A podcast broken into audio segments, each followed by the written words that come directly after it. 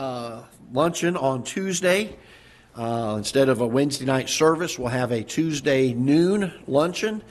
And uh, then we'll have our Thanksgiving service following the lunch uh, up here in the auditorium.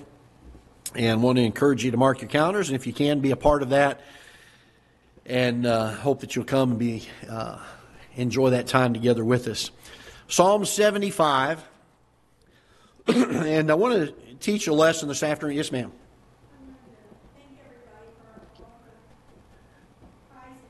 Yes. Amen.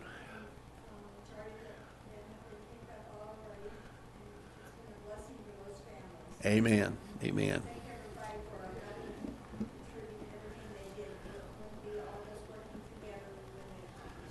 Amen. Amen. Praise the Lord for that. And uh, all right, Psalm 75. And uh, we're going to be brief this afternoon. I've had a little bit of trouble coughing today, so we won't be too long unless I get feeling better. Then we'll be real long. So depends on how it works out. Uh, but uh, I want to teach four things that are the enemies of thankfulness. The four things that are enemies of thankfulness. We're looking forward to Thanksgiving this week, and certainly our thoughts um, if not throughout the year, at least this time of year, will be directed towards thanking the Lord for his blessings to us. And there are four things that will cause us to not be as thankful as we should according to Scripture. And uh, let's look in Psalm 75. The psalmist writes, Unto thee, O God, do we give thanks. Unto thee do we give thanks, for that thy name is near thy wondrous works declare. When we think of the Lord and who He is and the works that He's done, the, the benefits, the blessings to our lives, it ought be something that we declare. Uh, we spent a little bit of time this morning dealing with the subject, not only to have a spirit of gratitude, uh, but to then vocalize that gratitude, put some uh, some declaration to it, putting some praise to it, and um, I, I, shared with them, and I think uh, I shared that story this morning of my roommate in college that said he had all the character in the world but didn't use it.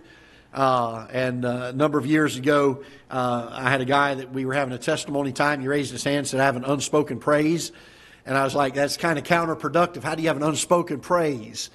And yet I understood what he meant. He had something that was a sensitive nature he couldn't share with people, but it was something God had done and he wanted to give the Lord thanks for it. Uh, but the truth is, when it comes to praising God, we ought to uh, we ought to be uh, certainly vocal about it. The Bible says, "Let the redeemed of the Lord say so." Uh, we need to be letting people know of the goodness of God. There are four things I think that the Bible teaches, and uh, again, uh, when I give you a list like these, and I, I think we all understand this by now, I don't I don't claim that these are exhaustive lists. So there certainly can be other things in Scripture that can be found. I'm certain of that. Uh, but these are things that will help us just uh, by way of application um, and trying to get things um, in order in our lives. Uh, to try to help keep us from, from falling into some of these traps. Let's start in 2 Corinthians chapter 10. 2 Corinthians chapter number 10.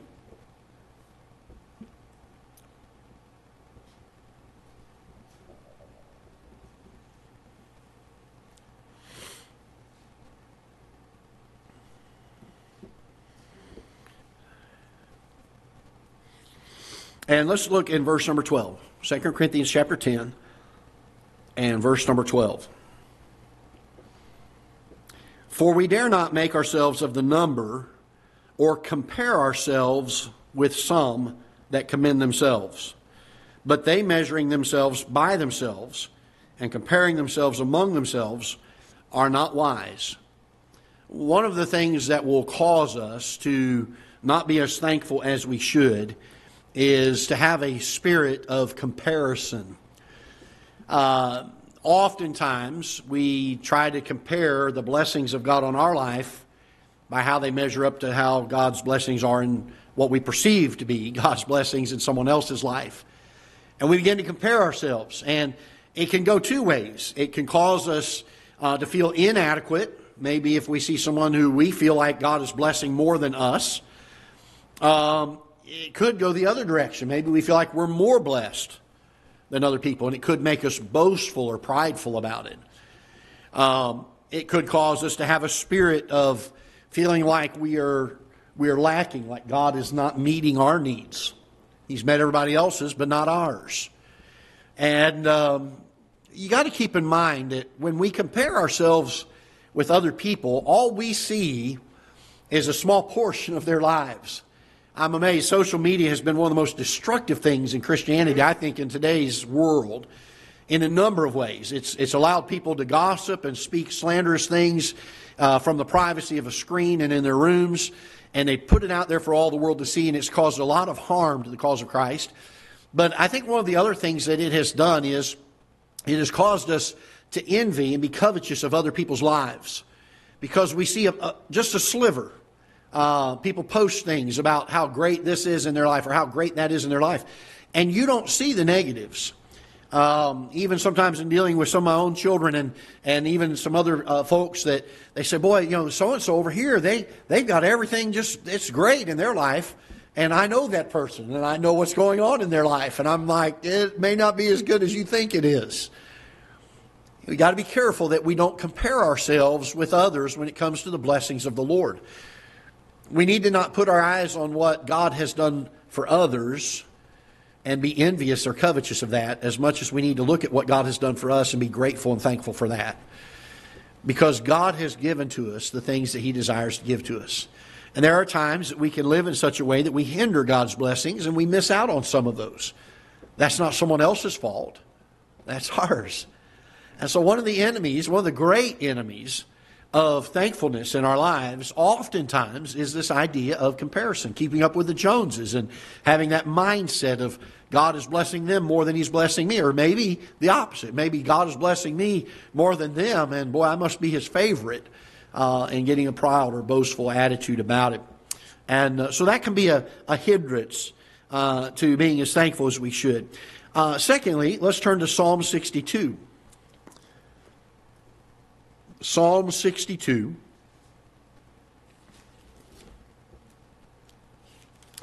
And uh, we'll go to verse number 5. Psalm 62.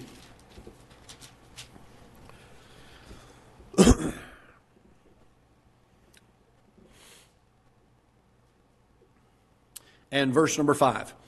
The psalmist says this My soul, wait thou only upon God. So the psalmist is speaking to himself, if you will. He's addressing his own soul. And he tells him, he tells his soul, he says, My soul, wait thou only upon, my, uh, upon God, for my expectation is from him. Um, the second enemy of thankfulness is a spirit of entitlement or expectation that somebody owes us something. Um, somebody said it best one time this way they said the foundation of gratitude is an expectation of nothing. The foundation of gratitude is the expectation of nothing. Um, sometimes we may do something nice for someone, and then we get upset if they don't send us a letter of thankfulness or a card saying thank you for that. Can I tell you this? Why did we do it in the first place? Was it so we could expect some recognition on it. Now, I think we ought to be thankful and we ought to be grateful. We ought to respond to things like that. But on the side of the, the giver, uh, oftentimes we have a selfish motive in giving, and that is the recognition of other people. Uh, sometimes it's on the receiving end. We have an expectation that people owe us something, and it robs us of our joy. It really does. We begin to expect something, and then when it doesn't happen, we we get all bent out of shape about it, sometimes even bitter about it or upset about it, and it robs us of our thankfulness. May we, as the psalmist said, put our expectation in only what God has for us. If God gives it to me, I'm thankful for it. I have expectation of nothing. The truth is, God doesn't owe us anything. He doesn't owe us anything. He's chosen to obligate himself to love us. And by the very nature of the fact that He's created us, there's a, a nurturing desire in His heart to love us, and I understand that. But the truth of the matter is, we can't come to God and say, God, I want, I want what you owe me. Because the truth is, He doesn't owe us anything. And uh, oftentimes, that spirit of expectation uh, will cause us to be ungrateful or unthankful. Uh, number three is found in 1 Thessalonians chapter 5.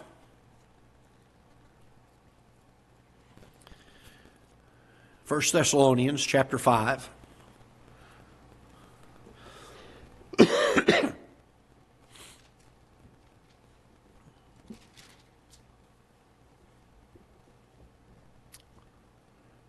Verse number 18. Paul writes this In everything give thanks, for this is the will of God in Christ Jesus concerning you. Discontentment. Um, in fact, the Bible says this godliness with contentment is great gain. But a spirit of discontentment will rob us of our thankfulness. If we get to the place where we don't give thanks in everything, uh, we become unthankful about things. Here's what happens typically. Uh, it is human nature, at least, let's put it this way. I don't want to say typically. It's human nature for us to focus on the things that we wish God would do in our lives rather than being grateful for the things that He has done in our lives. And that is, that is a tendency of the old nature, the old flesh for us to look at and say, "Well, I really wish God would do this," and He hasn't done it yet. I, um, I uh, was trying to help a, a fellow a while back that was asking me to pray for someone that they cared about, and that God would change their life. And I said, I'll make it a matter of prayer. So for several weeks, about five or six weeks, uh, he and I prayed and prayed and prayed. Lord, you know, get a hold of this person's heart and uh, change them. And after about five or six weeks, this fellow came back to me and he said, God hasn't answered our prayer. And I said, Well, you got to understand something. Uh, God gives that person a free will just like He gave you a free will. He's not going to force them to change just because you desire it. And sometimes we get that mindset of the Lord that, Lord, I want what I want, and if you don't give it to me, then you didn't answer my prayer. Well, maybe He did answer your prayer. Maybe we need to just be content with what God does choose to give us. I'm reminded of George Mueller, who started a lot of orphanages, several orphanages over in uh, England, and uh, did a great work and, and had some miraculous things that happened strictly by prayer. He never petitioned people for money or the funds to be able to open these orphanages, and yet God miraculously supplied. And he had some rules that he established regarding his prayer life. And one of them was that he would not pray for anything until he had no will of his own in the matter. In other words, here is the need. Lord, here's the need of the, of the orphanage. Here's the need of the children. And I'm going to put that need in your hands. And from there, it's your problem, not mine. Can I tell you, that is the kind of spirit of thankfulness at whatever God chooses to do in the situation. To not have this, this tendency to be discontent just because we didn't get what we wish God would do for us. And discontentment can rob us of our thankfulness. So we uh, have an enemy of comparison. We have an enemy of expectation. We have an enemy of discontentment. And then, probably one of the most prominent enemies is the last one that we're going to look at in Psalm 103. Psalm 103. And this is probably the one that is the, is the most common one and yet the most the, the one that we are most unaware of sometimes in our lives. And that is the enemy of busyness. The enemy of busyness. Look with me in Psalm 103, verse number 1. The Bible says, Bless the Lord, O my soul, and all that is within me, bless his holy name. Bless the Lord, O my soul. Notice this, and forget not what? All his benefits.